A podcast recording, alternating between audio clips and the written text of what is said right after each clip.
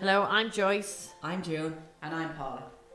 We're the Kavanagh sisters, and we'd like to welcome you to our series of Count Me In podcasts where we continue to shine a light on childhood sexual abuse and its impacts. In today's podcast, we'll be discussing trust. We would have never seen ourselves even relating to trust. We believed when we met somebody, especially somebody we thought knew more than us, we we literally handed ourselves over. So I would have just assumed I don't have trust issues. it was only when we reflected on that because when we were on the Tubridy show and he asked us, I suppose like it'd be very hard to ever trust anybody. And I said, yeah. And as I was saying, I was thinking, God, no, we seem to trust everybody. And I remember responding at the time, yeah, we've we've managed to do it. But when I went home, I was kind of confused, thinking that didn't even make sense. But the more I thought about it, that wasn't trust. That was handing our life over on a plate. Um, because we were like lost sheep after after Dad left, because the role he filled was now blank, and we hadn't got the confidence to fill it. And so anybody we met, we handed our life over in desperation for somebody to take responsibility to fill that role that he carried in our life. He did actually leave the void, but the reality is that he was the one that got the work. He was the one that did the stuff we couldn't do. When he left, we all stepped up to the plate. We discovered we had the skills to run the organisation. The bit we hadn't got was the bit, the blackguard. He'd go out and he'd sell himself and us. That was the area we lacked confidence in completely because we were at home, remember, with no self worth. Yeah. So when that piece was taken away from us, we couldn't reach that space. Where none of us were happy was the stepping outside of that comfort zone and going outside the house because that required a whole different set of skills that none of us were capable of at the time. Yeah, and we didn't realise the depth of the problem. We didn't realise the enormity of the damage that had been done to us and what was preventing us from ever tackling that issue. That took years and years. And that's because there's a crossover, which there is in every single impact you have from, from abuse. And the crossover there would have been the social anxiety, the complex PTSD. When you bundle them all together and then you add the, your trust being broken by your main caregiver, which was him, and then another parent who was non existent emotionally, there was nothing to mirror. There was nobody to learn from. There was no role models around us. I remember when he left, there was a great sense of unity, but we really had no inkling Of of what we were doing because I do remember even searching for a salesperson because we felt if we just had that, we'd be made. Mm. But it was the ignorance that we were in, the lack of knowledge and understanding. We were like lost sheep, but we were defiant Yeah. in it all because we were out to prove that we were doing the work anyway. So how could we possibly be lost without him? But at the same time, I would say to you, we didn't understand the damage done, but we also didn't understand we had a need for him. We didn't even understand we missed him. And I'm not talking about that in a nice emotional way. I'm talking about the gap that he left. We didn't recognize was a gap. All we did was focus on how stupid we were because we trusted people and they were forever letting us down. We didn't even identify that.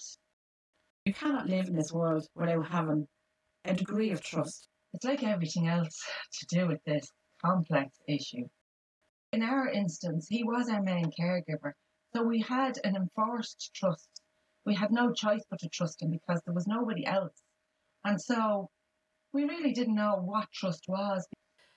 to even admit to ourselves that we needed him in any way, shape, or form, for me, that was very difficult to even entertain the thought. That's what I'm saying. We were defiant in the middle of it all. Like, we can do this. We don't need him. But that huge piece that was missing, that he took from us by diminishing us daily, telling us that we weren't worth anything and we couldn't function without him. But it actually went in and a lot deeper than we had any Yeah. comprehension. it's it's like you were saying, Jim, when we were growing up, we were given a set of values. No self value and no self worth. We were constantly told we were stupid and we didn't doubt it for a minute because many of the things we did confirmed that on a regular basis. And as you said, when he left, there was a gap. I would have never, and I don't think anyone else would have ever identified that he was the gap No. or even acknowledged that, you know, it was something he did. No, and No. like Paul, you know, I would have said when we started even uh, writing about it that I didn't really have a clear understanding of what trust was. And I remember reading up around the trust and they were saying like receiving requires some form of vulnerability. And that blew me away because I didn't know that. But I never understood that um, why I struggled to receive. I just thought like, you know, they keep buying me crap. that wasn't relevant. And who knows me and they're not even bothered. I just struggled. Now I still do. I'm getting slightly better, but um, I didn't realise that by receiving it was some kind of vulnerability. And tr- that's what trust is. So it's really down to our lack of understanding of what trust is, like what love is. We didn't it know is. that either. Yeah, everything we've had to build ourselves into who we are today. We've had to build love, find it, identify it, what we want it to be in our life, how we want to experience it. And the same with trust, the same with every issue, nurturing. Like all of the the love that we never received, you know, the trust, the guidance. Like when I look at my grandson and I look at my son and his partner, the way they love and care for that child. And I can't wait to see how he's going to turn out. We got none of that. Yeah. What chance had we got? And still, we're fucking amazing. We're here and we survived, and that has to be commended But I, I, don't know how we did it. yeah, I, I even know now when I met my husband, I hadn't gone for therapy. We hadn't written the books. I hadn't a clue that I was testing him all the time, that I needed constant reassurance, that I was so jealous. I was very tactile. I needed reassurance 24 7. And I tested him to the hilt. Now, I can only tell you that now in hindsight. At the time, I was a mess, you know, emotionally, psychologically. But I was testing to see was he trustworthy when I didn't even know what that looked like. It's incredible if a relationship makes it through that period when the victim doesn't even recognize or name, be able to understand Well, their emotion. the biggest thing is not about trusting other people, it's about trusting yourself. And when you learn to turn off all your natural instincts because there's nothing you can do to save yourself, there's no way out. The big part of that is you don't you stop trusting your own intuition, you stop trusting your gut feelings. Yeah. So you naturally lead yourself into dangerous situations. What I was looking for was still somebody to save me and somebody to to fix me so I didn't have to do any work. But we, we didn't even know that we weren't able to trust ourselves. Yeah. We were always looking outside externally for the answers, for love, for comfort, feel better. To be honest, I didn't know what the question was. So there's no way I was looking for answers. I didn't even know I had an issue. The good news is you attract somebody else in exactly the same mess. They might not have the same history as you, but they'll be in the same level of pain because like attracts like. And you're right about it's not the trust, it's the self worth issues. And because it, it looks like trust to you, because you're trying to test them to see are they good enough for you. But they can't ever be because you don't think you're good enough. I always hung around with loads of people. I always looked like I had loads of friends because there's safety in numbers because you never get pinned down and you never have to make that commitment. So it allows you to go from one to the other to the other to the other without ever getting deep. all the things you look for when you're grown up, like we always looked for somebody to save us. We believed in fairies and knights and white horses and all that. But of all the things I would have looked for throughout my life, I don't ever remember trust being one of them. I'd say I was really ignorant around trust. I didn't really know what it meant. I had no, no, I had no interest in even discovering what it meant because I didn't see it playing a big part in my life. Mm.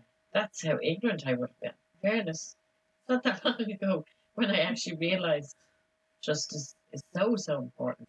It's not about investing in others and, and building trust in others. It is about trusting yourself because that's something we learned when we were very young that you can't trust yourself because, you know, your instincts will be telling you you're in danger, you need to escape. It was never an option for us. You're right. I wouldn't have thought trust had been. I didn't even know it was an issue. Yeah. You know. And I remember even when we decided to write about it, I was saying like I struggled. But when I discovered that it was myself I didn't trust, That was a whole other issue. I, I know I had a reputation younger, the gob. I could be out in a pub, sitting beside a complete stranger, and I would tell them whatever was going on for me in that moment in time, and they'd get a whole dialogue, and there'd be nothing coming back. I would go home and beat myself up for that. What is wrong with me? Why can't I just shut up? Why do I have to hand my life over to complete strangers? And I remember you did a little bit of research there just recently, and you, were, you came up with this bit of research where it's been discovered that for victims, particularly, if they find themselves in close proximity to somebody, say, for example, a masseuse or a hairdresser, it's just the physical proximity causes you to let your guard down and triggers intimacy. You, mis- you mistake proximity for intimacy Yeah. and open up. I just thought that was incredible. That makes perfect sense. But see, that's the part that gets me that even now we're still learning things like that. Yeah. We didn't know that explain our behaviour and our thoughts. But I thought that was trust again. I thought, God, I just trust everybody. But it wasn't nothing to do No, with trust. nothing to do with trust. It was desperation. Hoping somebody would help me. I think the one thing when you do start learning to trust yourself a bit and you start moving into that space, it's the realization that without trust, you leave yourself wide open. You have no boundaries. I put myself in so many really dangerous situations. So it is about trusting yourself. And I know it's working for me when I'm actually getting better at naming feelings. Even when you're trying to examine trust and trust issues, you still look outside yourself. You're still looking at people around you thinking, well, um, have I worked on my trust issues? Do I trust these people around me? You don't work at trusting somebody. You only work at trusting yourself.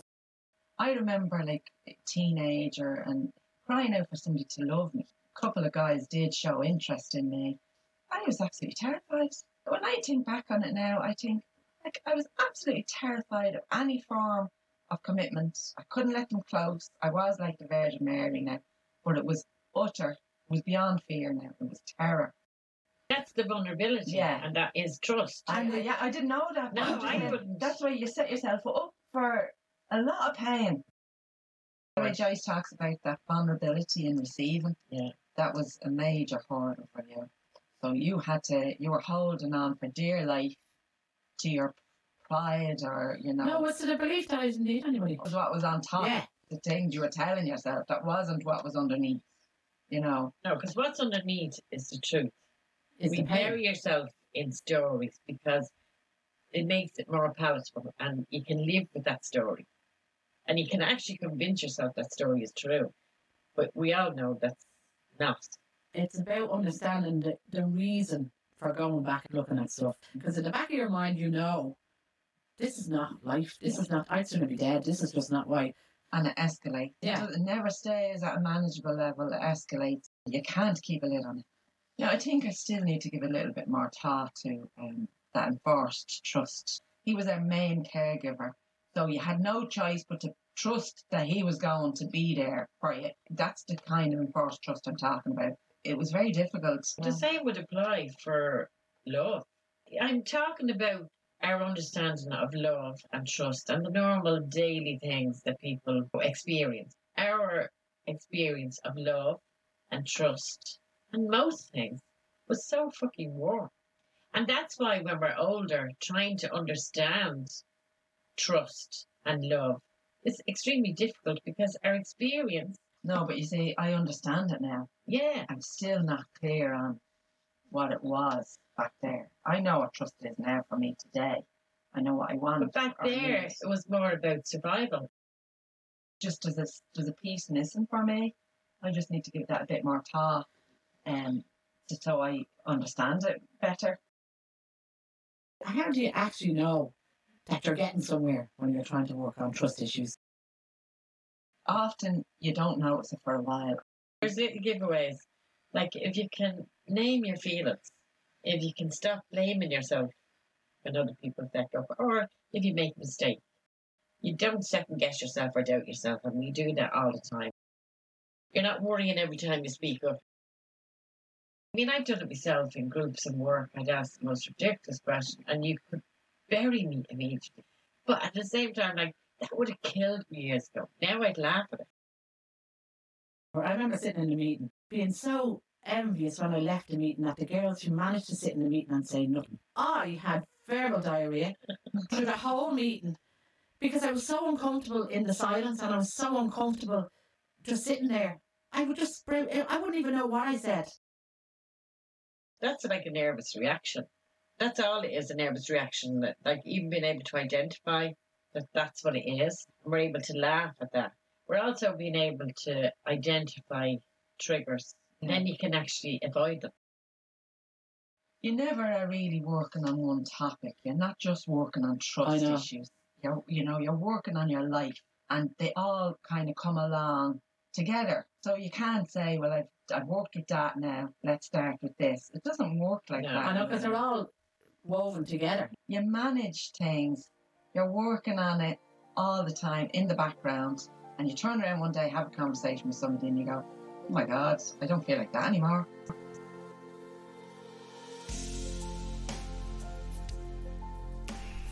The decision to heal from childhood sexual abuse places you on the most important journey of your life.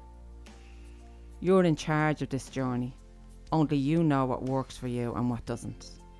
It takes as long as it takes because there's no rush in it and there's no faking it. You have to feel it. And just as the ripple of pain that you're in goes out and impacts all of those around you, so does the healing. And the more you heal, the more everyone around you benefits from your healing. Thanks for listening. Hopefully, some of the information we have shared will resonate with you. This will give you a deeper understanding of yourself, plus, allow you to move into a space where you can show compassion to yourself.